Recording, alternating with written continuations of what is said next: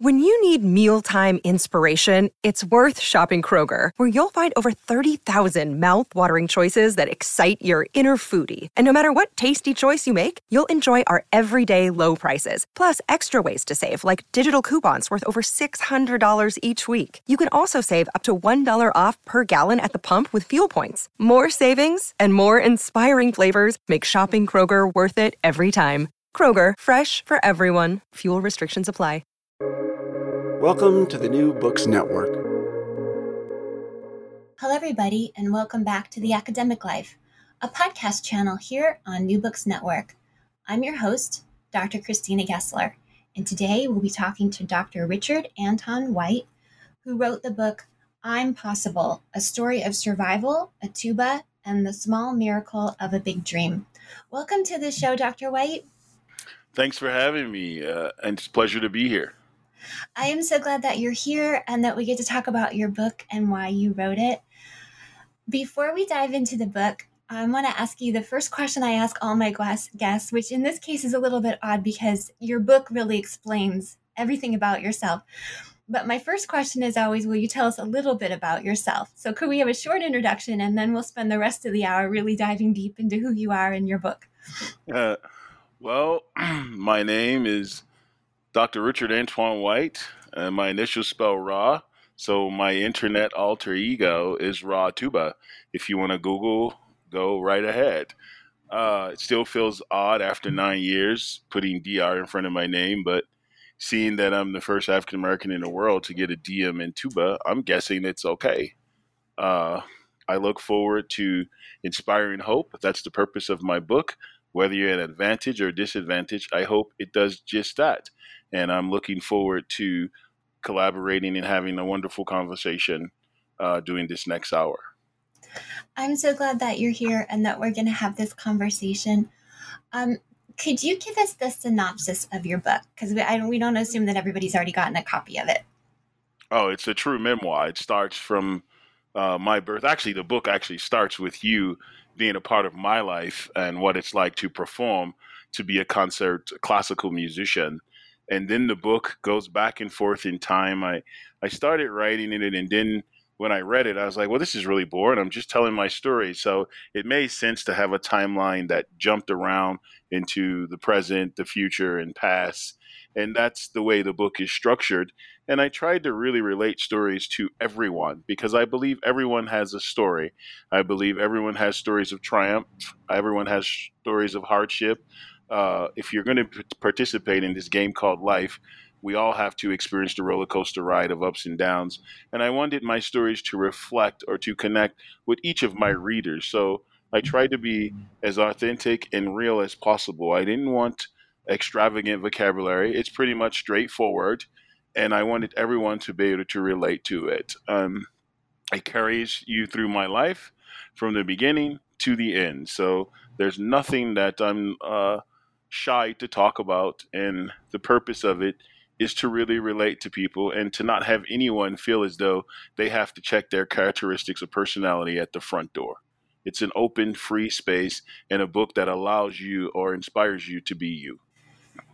Writing personal stories um, can be really healing and, and important to do the work on figuring out who we are and where we are, but publishing those is a whole nother leap. What inspired you to share your story, to go ahead and write it as a book, and then make that leap of publishing it? I got lucky. Uh, with COVID, the timing is just right now. I think the world is looking for hope. The world is looking for motivation and inspiration. I got lucky in that prior to my book, I had a documentary, and I still have a documentary out it's called Raw Tuba. If you go to Magnolia Network, it's called Hi, I'm Richard Antoine White. And I think it touched a lot of people. It won a lot of awards in film festivals. And as a result of that documentary, a lot of people were reaching out saying, Hey, I saw your documentary. I want more. I, I, I mean, it was amazing, but it's only 30 minutes. And I was like, you know what? I should, I should give them more. Uh, my friends were astonished when I told them a book was coming out because they didn't know my life story or the hardships because I didn't want it to be my personality and I wanted I didn't want it to define who I was and more importantly I am not a fan of well intended tokenism. We can feel empathy for underrepresented groups or people that go through hardship, but I believe excellence is void of color or gender. It's just on the level or not.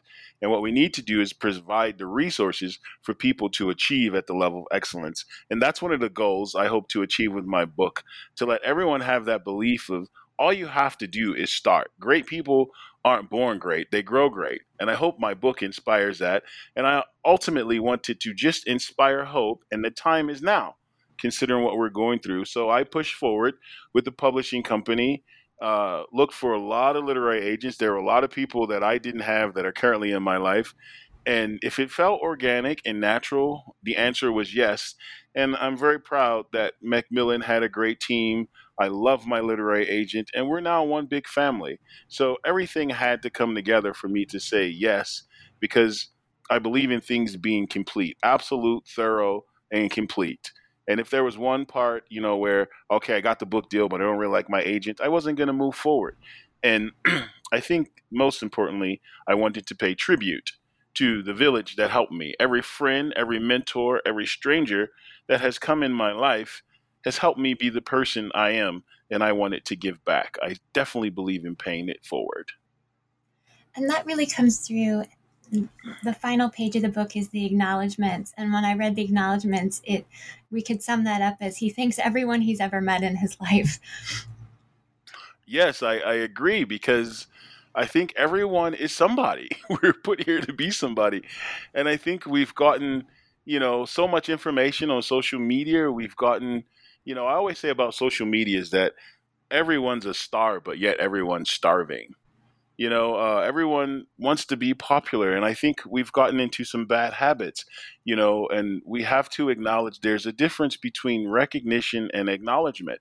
You drive down the street every day, you recognize the homeless person and you see them, but to acknowledge them would be to say, "Hello, how are you doing?" Those are two different things. And I want to acknowledge everyone, and I want everyone to pick up my book and to feel like they are somebody worthy of their own story being told. You mentioned a minute ago about being popular, and I don't think someone gets a PhD in tuba to be popular. There are genres of music people who want to be popular really aim for, and while I love tuba, that that wouldn't pop to mind. no, I had a very I was I was uh, blessed to be in tuba royalty at Indiana University with uh, Mr. Harvey Phillips, the Paganini of tuba. And he really inspired me. I'll give you guys a little preview. My next book will be called The Five Educative Languages of Teaching. And those five educative languages will be the dreamer, the storyteller, the motivator, the truth teller, and the freestyler. And Mr. Phillips was the dreamer. Uh, he didn't want anyone making fun of the tuba and he did five concerts in Carnegie Hall. He is the creator of Octuba Fest, Tuba Christmas, Tuba Valentine. You get the point. If we can put tuba on it, it's a tuba holiday. So the last day of last month was October 31st. And that day is also known as Octubaween if you're a tuba player. so uh, he told me once that you're never ready to leave a city or state until you can say you've done everything there is for you to do. And I went, wow, I definitely can't say that.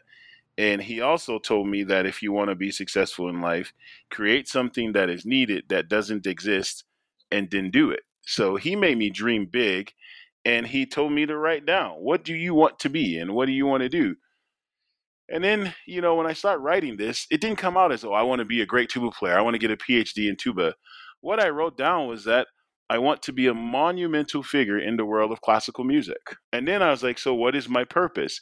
And then many years later, I took a self help course and I found out that my purpose is just simply to inspire hope. So the PhD was part of the process. It happened to make, I happened to make history along the way.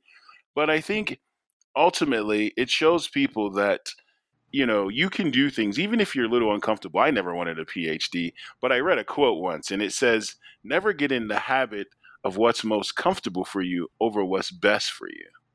And so I guess in that essence, I, I was comfortable. I didn't want to go to school, but I realized if I was going to be that monumental figure in classical music, it's best for me to get this PhD. So I did it. Some people's stories about how they are where they are now starts with, when I was three years old, I knew exactly what I was going to do. Your story starts with you taking one step and then another step and then another step. When we meet you in the story as a very young child, you aren't dreaming of a PhD. You aren't dreaming of mastering an instrument. You aren't dreaming of inspiring hope. You're surviving. Can you take us back to when you were a young student and what it was like for you being in school? Because I think a lot of people think, oh, everyone who has a PhD was a natural scholar. And you really unpack for us in the book that that wasn't your that wasn't your story.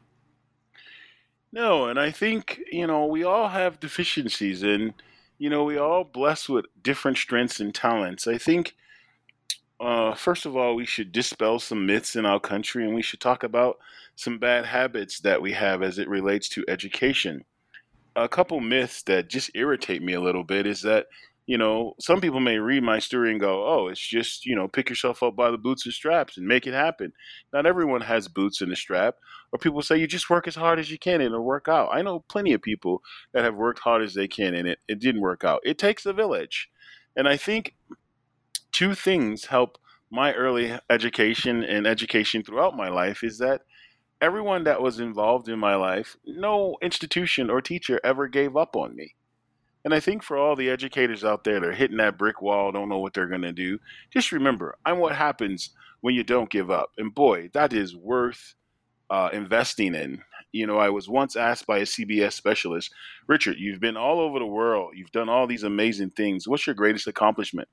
And I said, my job as a teacher and mentor because every day I get to go to school and make a difference in a kid's life because that's what someone did for me. And being a teacher and a mentor are two different things. The teacher educates, the mentor really gets up close and personal with a kid's life. And I think it's important to acknowledge those. Every deficiency I had, the teacher was in some ways the truth teller, which will will be revealed in my next book in that they told me the truth. Uh, when I turned in my first paper in college, I was handed a map and directions to the reading and writing tutorial services at Johns Hopkins University because my vocabulary was not on the level. It was embarrassing, but boy, am I grateful that that teacher was honest with me and gave me the resources to achieve. I struggled in reading. I repeated fourth grade uh, fourth grade was where I also started music. Uh, music personality came to, uh, music educator, I should say, came to school with a whole bunch of instruments. And me and my friend Dontae Winslow, who's an extraordinary trumpet player, plays with Justin Timberlake, Queen Latifah. I said, hey, man, we should pick trumpet. It only got three valves. It's got to be easy. Boy, was I wrong. Uh, I was failing, and my parents brilliantly had this amazing idea that – they would take the trumpet. And if I wanted to get the trumpet back, that I would have to start passing. I've never repeated a grade since, and I think it was a great strategy uh, to get me to focus on my education. Whether I excel, whether I have deficiencies, whether I pass the test or fail the test, the best thing about every day for me is that I'm not done yet. So if I get a failing grade, I come back tomorrow. If I don't pass the grade, I'll just repeat it. I'll share a funny story. I don't want to give too much of the book away, but once me and Dontae were sitting in class, and he's like, "Hey man, I got 92 in the math test. What you get?" I said, "Man, I got 72." He said, "Man, you got to study, man. You you don't know nothing." And I looked at him and I said, "Hey man, let me tell you something. Come here." He said, "What?" I said, "Come here, man. Come closer." I said, "Look, when we graduate, and we walk across the stage and they hand you your diploma, yours gonna say the same thing as mine. They're gonna say you got a 92 in math. he start laughing and he said, Oh my gosh, he's right.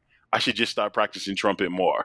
So our priorities can be different and we got to learn not to label and judge people because we all have different strengths and weaknesses. And the problem with our society is that we're willing to help. We'll give out level five help. But if you don't happen to achieve at level five, then, oh, you're lazy. You're not applying yourself when actually you may need level six, level seven help and then you will excel. We need to learn to go the distance. We also need to meet students where they are. Find something that you absolutely love about each student because that's what you're going to lean on when you get to the point of exhaustion. And don't be deterred by the point of exhaustion because the point of exhaustion is where new beginnings happen. If you keep doing what you've been doing, you're going to keep getting what you've been getting. When you reach the point of exhaustion and you have to create something that is new, boy, then that's the essence of learning. Wow, we're learning things that we never thought about and we get to do it together. So the point of exhaustion is actually a blessing if it's perceived the right way. There many people in your village that you bring up again and again in the book and i was taking taking notes about different people who really were key people in your life. And and Dontae was one who came up again and again partly because um, my reading of the book is there's an awful lot of how the hidden curriculum impacted you. When teachers were saying they want you to practice and you were practicing for half an hour because they told you to practice. And he's the one who said to you half an hour? Are you kidding? You have to practice. This is how long i'm practicing. And you looked at him you couldn't believe that that that that's what he meant but you trusted him. You knew that he wasn't pranking you. That was really how long that he practiced. And so much of the book really shows the difference between the directions the teachers were giving and the way students understand them is very different. And it was when these things were unpacked for you more and more, then you were able to keep leveling up. But Dontae was one again and again who kind of kept pulling you up and saying, hey, no, you need to do it at this level. Yes, I just spoke to Dontae last week and we had a, you know, loving conversation where we we gave each other a verbal hug over the phone because we recognized that uh, our commonality actually helped us, and our differences helped us along the way. And I think, uh, you know, we always get in this habit of us against them when we talk about technology, new ways of learning. I think we should just embrace the concept of tradition in addition to. So I'm not trying to burn any bridges or tear down anything that got us to this point because obviously it should be recognized and it's valuable because we're here. But what I am saying is that times change, things evolved. So how about let's keep your tradition, but in addition to, what else are we going to do that? In addition to sometimes can mean, oh, this is a unique student. Our standard curriculum doesn't fit. So we may have to go outside the box. And then ultimately, you may have to have a curriculum that is influential with those teachers. You may have a curriculum that is a dreamer, that's a storyteller, that's a motivator, that's a true teller, that's a freestyler. And it may be a combination of these things through various times in one's uh, curriculum as they go through school. I think the the biggest the biggest danger to education and our current curriculum is to be so right as not to know that you could be wrong. I think we have to give the students a bit of respect and we have to learn what we learn when we learn to cross the street. We have to stop, look, and listen. And when we listen, we have to pay attention. You know, oftentimes with with my significant other, she'll say something and she'll say, You you weren't listening to me. And I go, I was. And then she'll go, Well, what did I say? And then I have to admit, well, I was listening, but I wasn't paying attention. So there are two different things there. And I think we first have to stop look at our environment. Be is it working or is it not working? You know, uh, we have to look look at the diversity that's in our class. Are we meeting the needs of that diverse population? And then listen. Or we're listening to the people that we serve, or we telling them because you know you want the kind of engagement that is participatory, not that you don't want the type of engagement that's just a dictatorship. And you also want to be the product of an education too. The goal is never to win at education or to have this victory. The goal is to simply do your best collectively, and winning is a byproduct of that. You mentioned in the book again and again that different teachers gave you another chance and you were surprised by it. How did that influence you now as a teacher? You know, I think uh, it, uh, it it comes down to three and I've I've thought about this because I've been saying it a lot. I believe that in life we all want what I call uh, Lady Liberty, and it's broken down in together. So if you're wondering how my brain works with the village that I mentioned in my book, it's together. And if you break that down, it's to get her. And that translates to me Lady Liberty. And so we all just want choice, chance, and change. We all just want a chance to make the right choices to create the kind of change that's for the betterment of all. And what those choices come down to is either you give up, you give in, or you give it all you got. And I think my teachers gave it all they got and then some. And I think that's what this ultimately comes down to, you know, give it all you got. Eh, giving it all you got doesn't mean the first sign of failing, uh, we're out the door. You know, it means that you recognize that failing is just a system of collecting data. And I have an acronym for failing. It's called Finding an Intended Lesson in Needed Growth. What that means is that if you failed, there's something you needed to know that you didn't know that you now know so you can proceed forward and elevate yourself. When you were very little, you were in a, the public school near where you lived. But as you got older, you started intentionally seeking out music schools and getting in music schools. Can you talk about that path that you went through? Yeah, I think we have to start recognizing environment and and the correlations between a standardized uh, traditional way of learning and the street. So I had a lot of street smarts and hustle within me. So I realized that, you know, you can't invest 100% in everything in your life. Once I acknowledged what I wanted to do, I wanted to invest the majority of my time in that. Of course, you have to be well rounded, but I knew that the majority of my life pie, if you draw pie and, you know, break it up into the different sectors of your life, I wanted a significant part to be tuba. So I started looking at academic like a hustle. If I'm on the streets, gotta find some coins, gotta get some food, gotta find my mom, gotta find find shelter. So if I'm gonna play tuba, like you said, gotta put the time in, gotta learn how to play different styles, gotta see some different nationalities how they play tuba all over the world, and I wanted to invest in this uh, standardized academic curriculum in a way that was relatable to me because I think oftentimes when we develop these curriculums and we have the institutions, meaning the four walls and a roof, we encourage people to actually check their identity and personality and characteristics at the door, which makes an uphill battle already to begin with.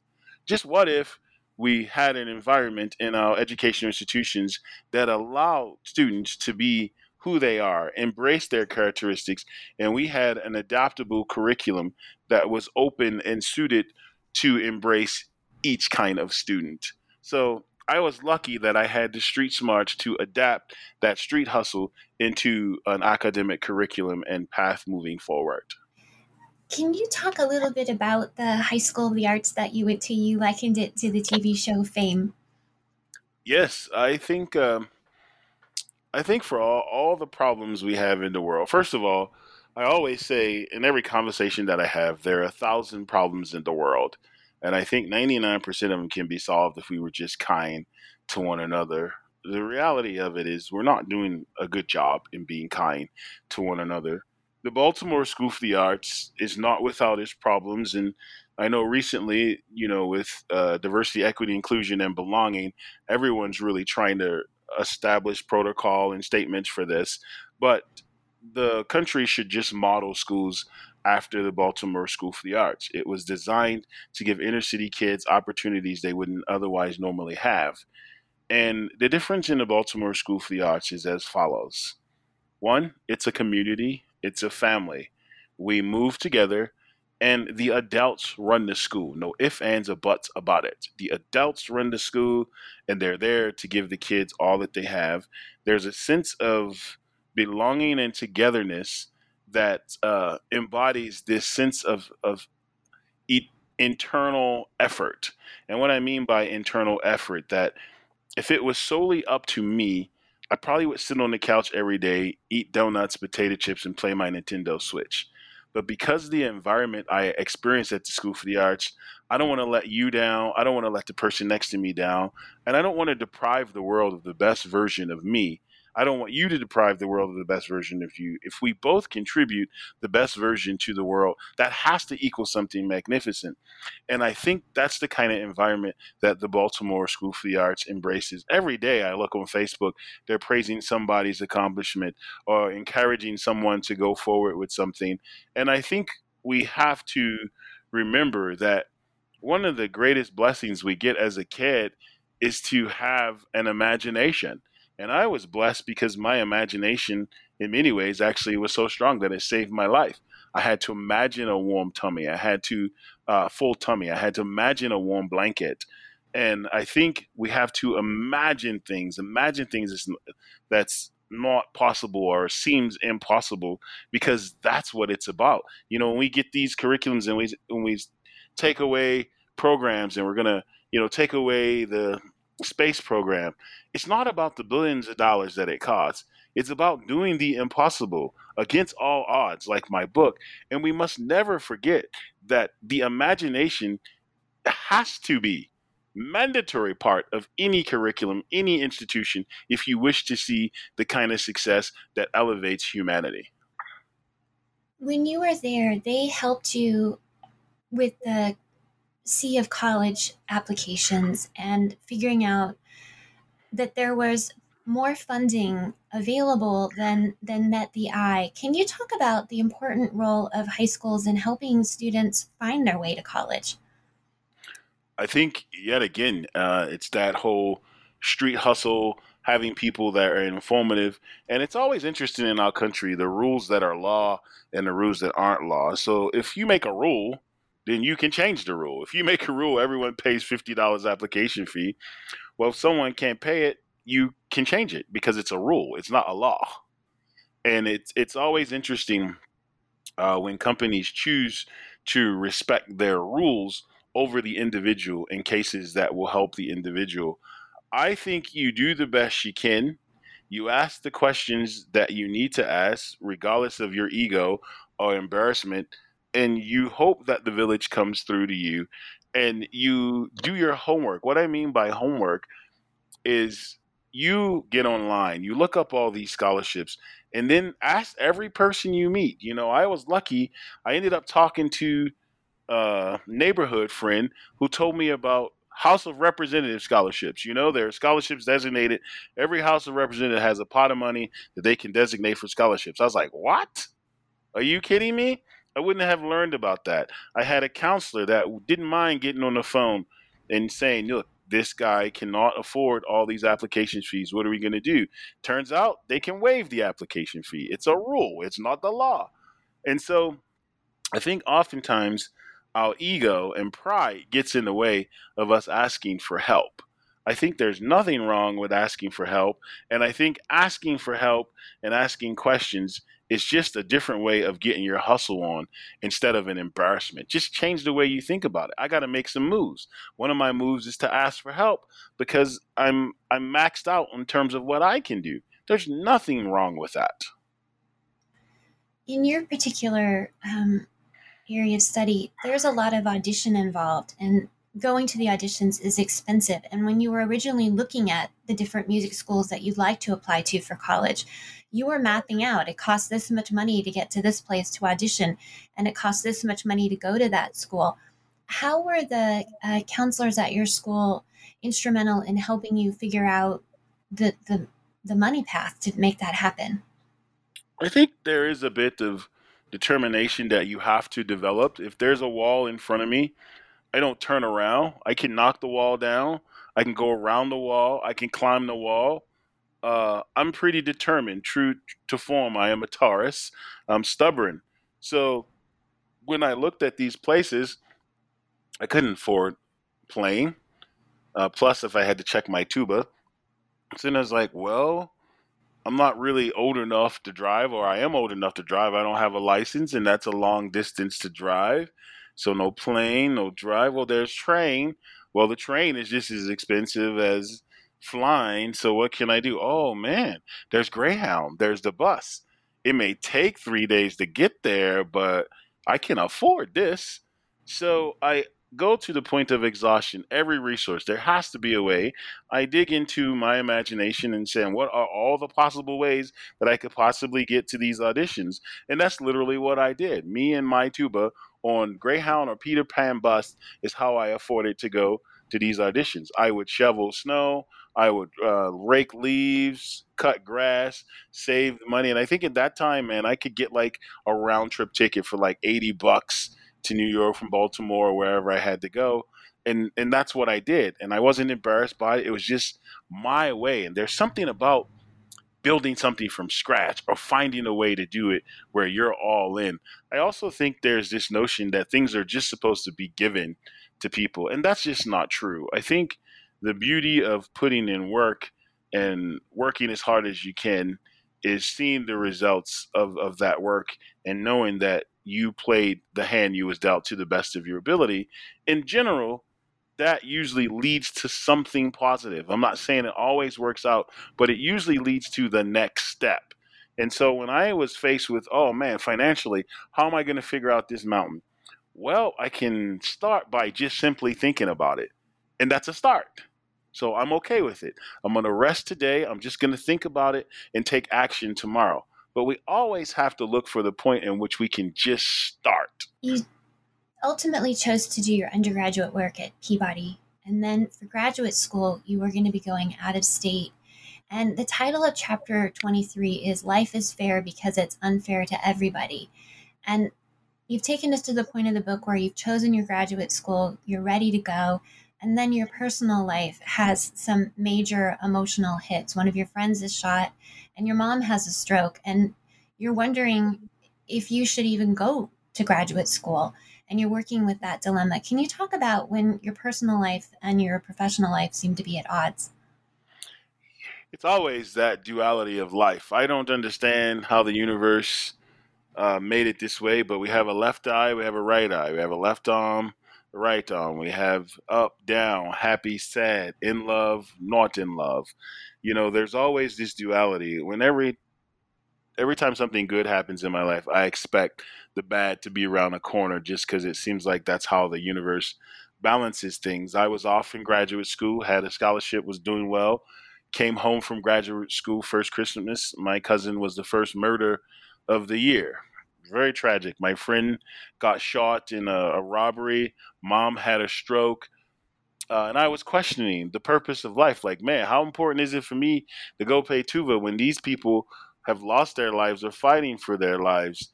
And in that moment, I realized that it's not all about me. Like that, I need to go to school to show my mom that there's hope for something that she can feel proud about. I need to go to school because my cousin Tracy's no longer here with us, just to show people that it can be done. So in that moment, I learned that, wow, you know, everybody has to face hardships in life, but how we interpret them and what we choose to do with it is very important and sometimes you may not be the centerpiece of that purpose you know and so i ended up staying in school my mom lived for a very long time afterwards uh, recovered from the stroke as best she could. Craig is still in existence. And i think we remember tracy as best we can. I think the point there is that everything can be of value if you look at it the right perspective. You know one of my favorite quotes is from Bill Gates. He says, I will always choose a lazy person to do a difficult job because he or she will always figure out the easiest way to do it. And there's perspective for you. So I think whether you have good times in life or bad times, I think you have to just refocus your binoculars or point of view and get the right perspective that allows you to move forward. And sometimes it may not be about you. You've also done a lot of reflecting on the losses that you have. Your your birth mother, Cheryl, she died when you were 19, and then when you were off on your uh, graduate adventures, you found out that one of your friends since high school, Tupac Shakur, had been killed. And every time you had another one of these losses to your village, it made you more determined to appreciate each day and what you can make of it, is kind of how I was reading the book.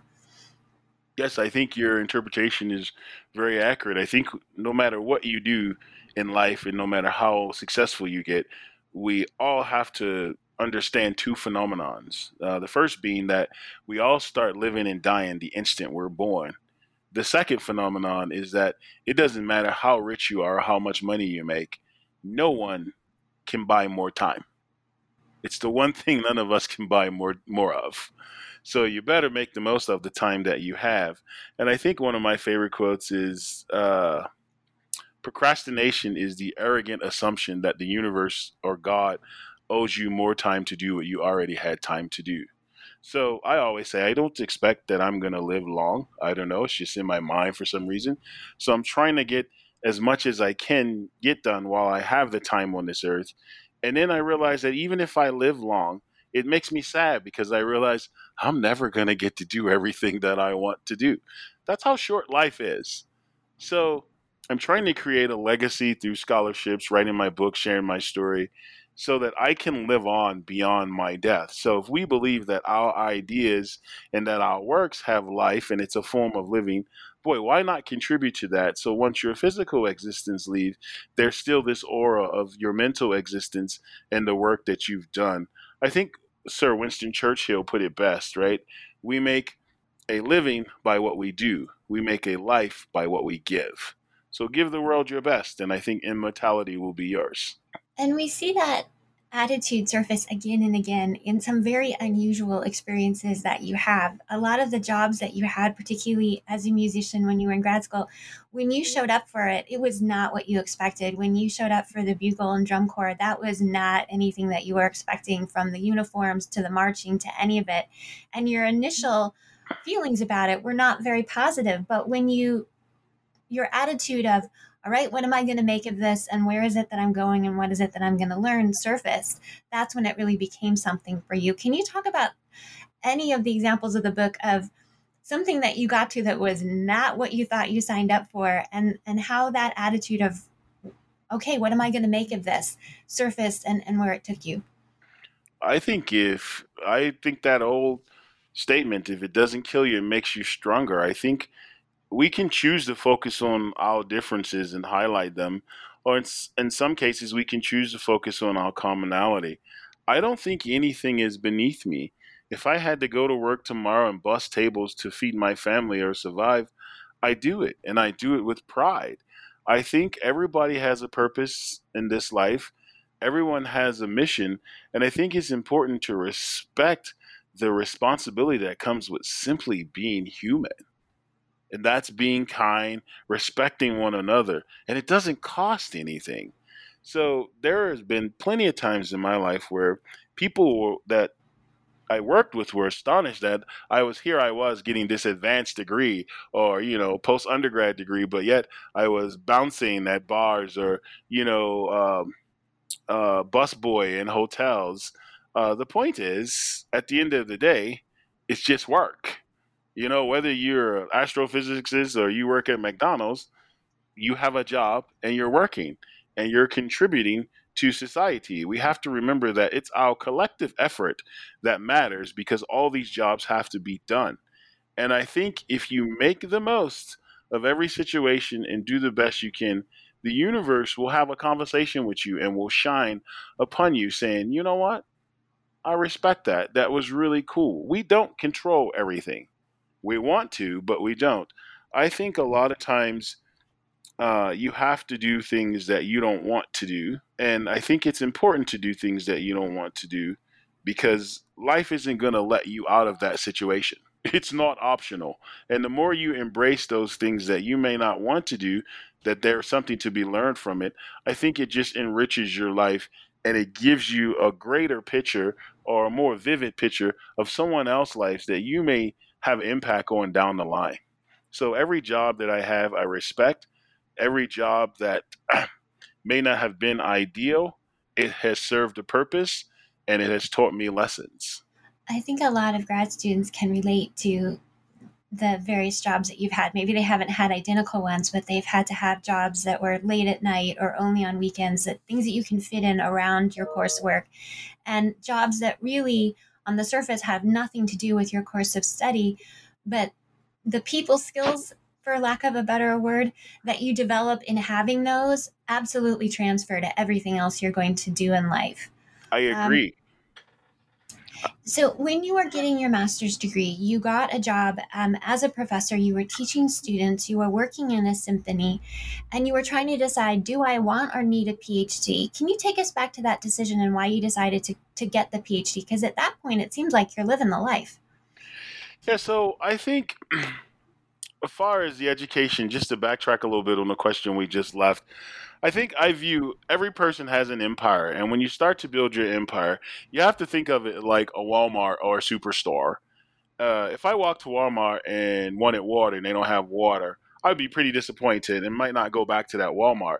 So I try to fix every deficiency that I have so that my store, my empire, my personal empire is completely stocked. So if I don't have water, man, if I don't play jazz, I probably better learn how to play jazz so that my inventory is increased. You know, uh, and I think it's important for everyone to self-assess and reevaluate and realize that you can always wipe the board, have a clean slate, and hit reset. I think reset is totally important because every store, think about it every day, for that store to be ready for you to come in and shop and get the things you need, it has to be restocked. I don't think humans are any different from that. Uh, now I'll fast forward to the question you just asked, but you'll have to refresh my memory where we were going with this because I backtracked a little bit. No, I love that you backtracked. It made me think of a friend of mine who's a um, she's a she's a novelist. She had been a lit professor and she became a novelist, and she's she's a beautiful wordsmith. And um, we were having lunch and she looked at me and she said, "You know, it's the same as toothpaste, right? I they have to be able to sell it. What I write, they still have to be able to sell it." Yes. Um, and so I was when you're talking about stocking the shelves, I was thinking, yeah, she was very, very aware that her books were going to have to be stocked on a shelf. They were going to have to fit in a section, and you want them to be the book that's turned out, not the one that you find by the spine. and that's all marketing, and that's the same as what they're doing with toothpaste and, and stores all over. Um, the question was uh, about when you were at, working on your master's, and you were you were working as a professor. You were teaching and you were working in a symphony and you were trying to decide do I or do I not need to go on for the PhD? Can you ah, take us back to weighing out that decision? Yeah, one of my mentors, the motivator, Mr. Daniel Perantoni, uh, provost professor at IU, he's like my dad extraordinary. So much so that if you wanted to go stay the night at his house and stay in my room, you'd have to call me. Uh, I love Daniel Perantoni and Judy. Uh, he told me once, Rich, I know you want to just play in a symphony, but I'm going to tell you this because Mr. Phillips told me this, and I've never told any student this, but it's meant for you to teach. And he said, Well, how about this? How about you get the PhD, you take all the auditions, and you always reserve the right to say no? That changed my whole life. So I was going to go for the military job. I was going to go for the symphony job. I was going to go for the teaching job because I wanted to reserve the right to say no. And what that means is that go and win and then decide if you want the job or not. If you go and you don't win, you don't have a decision to decide from. So, no problem. So, that's my motto in life. Uh, and it started when I was questioning whether I should get the PhD. Reserve the right to say no, get it, and then decide if it was worth it or not. But don't sit on the sidelines and say, oh, I could have or I should have. And when obstacles come up, I always think in spite of instead of because. Oftentimes, we're programmed to think, oh, because of this, I can't do that. Oh, because of this, I can't do that. I think, in spite of this, in spite of the financial hardships, in spite of the roadblocks, I'm just going to show you because ultimately, sometimes I think we talk too much and everybody has an opinion. But sometimes, if you just show people, it's indisputable. So I intended to show people that, you know, I could get a teaching job before I completed my master's. I can complete this doctorate even though I didn't want to, but I wanted to reserve the right to say no. And had I not completed it, I wouldn't have had a decision. There wouldn't have been history. But I make it a point to reserve the right to say no. So, how did you balance getting the PhD while you were working? Because that's that's a lot of work. It was intense. I started it in 1999, didn't finish in 2012. I was working. I was making more money in studio recordings uh, in Indianapolis than I was when I got my job at New Mexico Symphony. Uh, it's all that Harvey Phillips advice. You're never really ready to leave a state until you say you have done everything. So I put it on my list. I'm going to play in every orchestra in the state of Indiana. I'm going to go to school. I'm going to gig. I'm going to do it all. And I realized that when people talk about, you know, what well, you're going to play jazz, you're going to play classical music, what are you going to do? I realized, well, I don't have to choose. I can do it all And then as I start coming into contact with the diverse kinds of music, the diverse education, I realized a couple things. Whether you study math, whether you study, you know, music in terms of music history or whatever, when we use the English vocabulary, guess what? We all choose from the same set of words. Same holds true for music. Whether you're playing classical or jazz, we all choose from the same set of notes.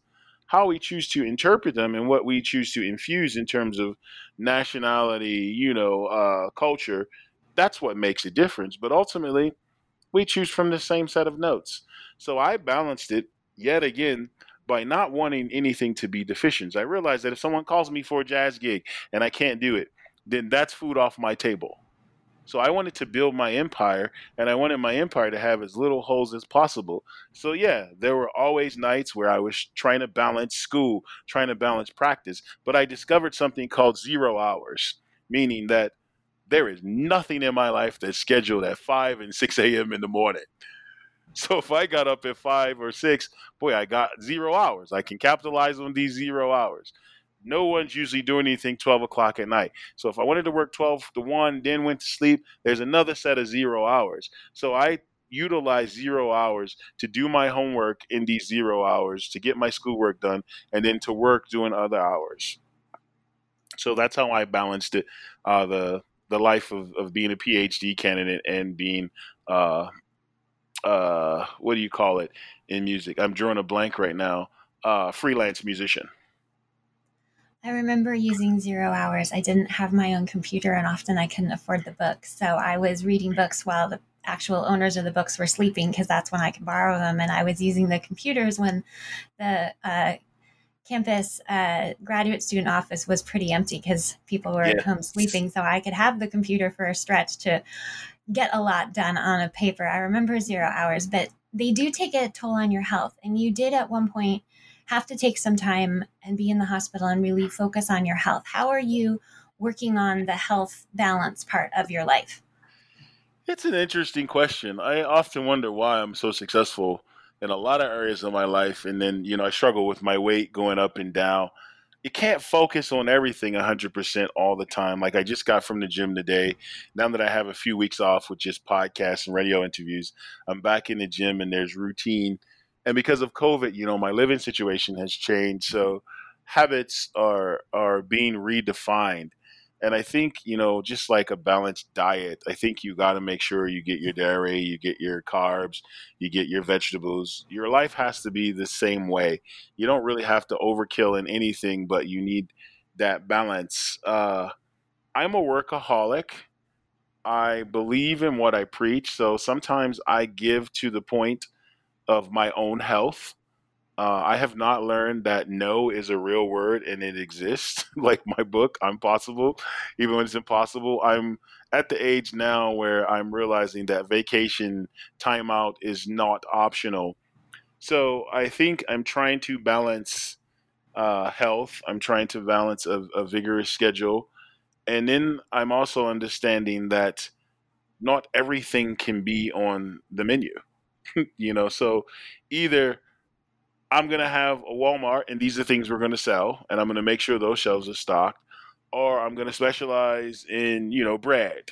And I'm starting to realize that I'm at the point in my life where I really have to focus and make sure that whatever I do that it is balanced. You can't have a Walmart unless you have someone cleans the floors. So I can't do any of what I plan to do unless I'm healthy because if my health goes away, it's all for nothing. So I'm really trying to figure out the balance and the combination of things in my life. And the way I like to do it is I just like this idea of drawing a circle and then making a pie and different different size pieces of the pie. How much of tuba am I going to contribute to the pie? How much family life am I going to contribute to the pie? And as you grow older, that pie is redistributed. So now I like playing with the puppies and hanging out with the family. Whereas before, it was just me and the tuba. So I got to kind of split that pie up right now. So I would say I'm doing above average on health and schedule.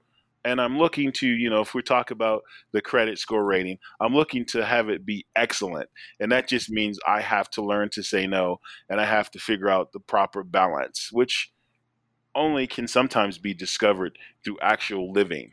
So I'm figuring it out. I hope that answers the question. It does. The the opening of the book really takes us into the physicality. You're having to carry the tubas. They're very heavy. You have to bring two to an audition. Um, there's often stairs involved in getting to the stage. Musicians themselves, their bodies are also an instrument. So I think that's part of where my question came from. taking care of yourself is essential for you to be able to play the tuba.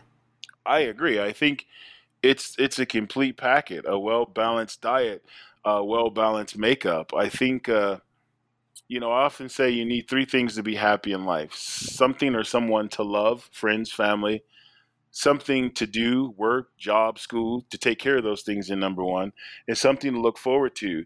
When I won the Mexico Symphony, I had just lost probably about 80 pounds. I was as fit as I've ever been. I was waking up in the gym with my roommate, Keita-san, Japanese roommate I had, six o'clock every day, running. Uh, I really think it's about scheduling, prioritizing, and making that balanced life. You know, uh, is it tough? It is tough, but boy, the amount of time it takes to establish a routine and then just stick to it the return is crazy. It's like investing money and not investing money. If you're going to invest money, you might as well make sure you see a return on it. You know, and so going to the auditions, carrying the tuba, whatever, you have to experience it to figure it out what to eat, what gives you the right uh, mode. And then after a while, you know, your words become actions, your actions become habits, and then your habits simply become a way of life. And I think that's what we're all striving for is that ultimate way, way of life with optimal performance. And for you, that has to include a village. It has to include village. And now my life changing. I'm really struggling with how much a professor I am, how much a motivational speaker I am now, and how much of a tuba player I am. And I also realize that it's okay to reinvent yourself and you don't have to stay the same person and you don't have to fit into societal decorum you know, I think you can have something that is new. You could be really original and you can reinvent yourself for the better.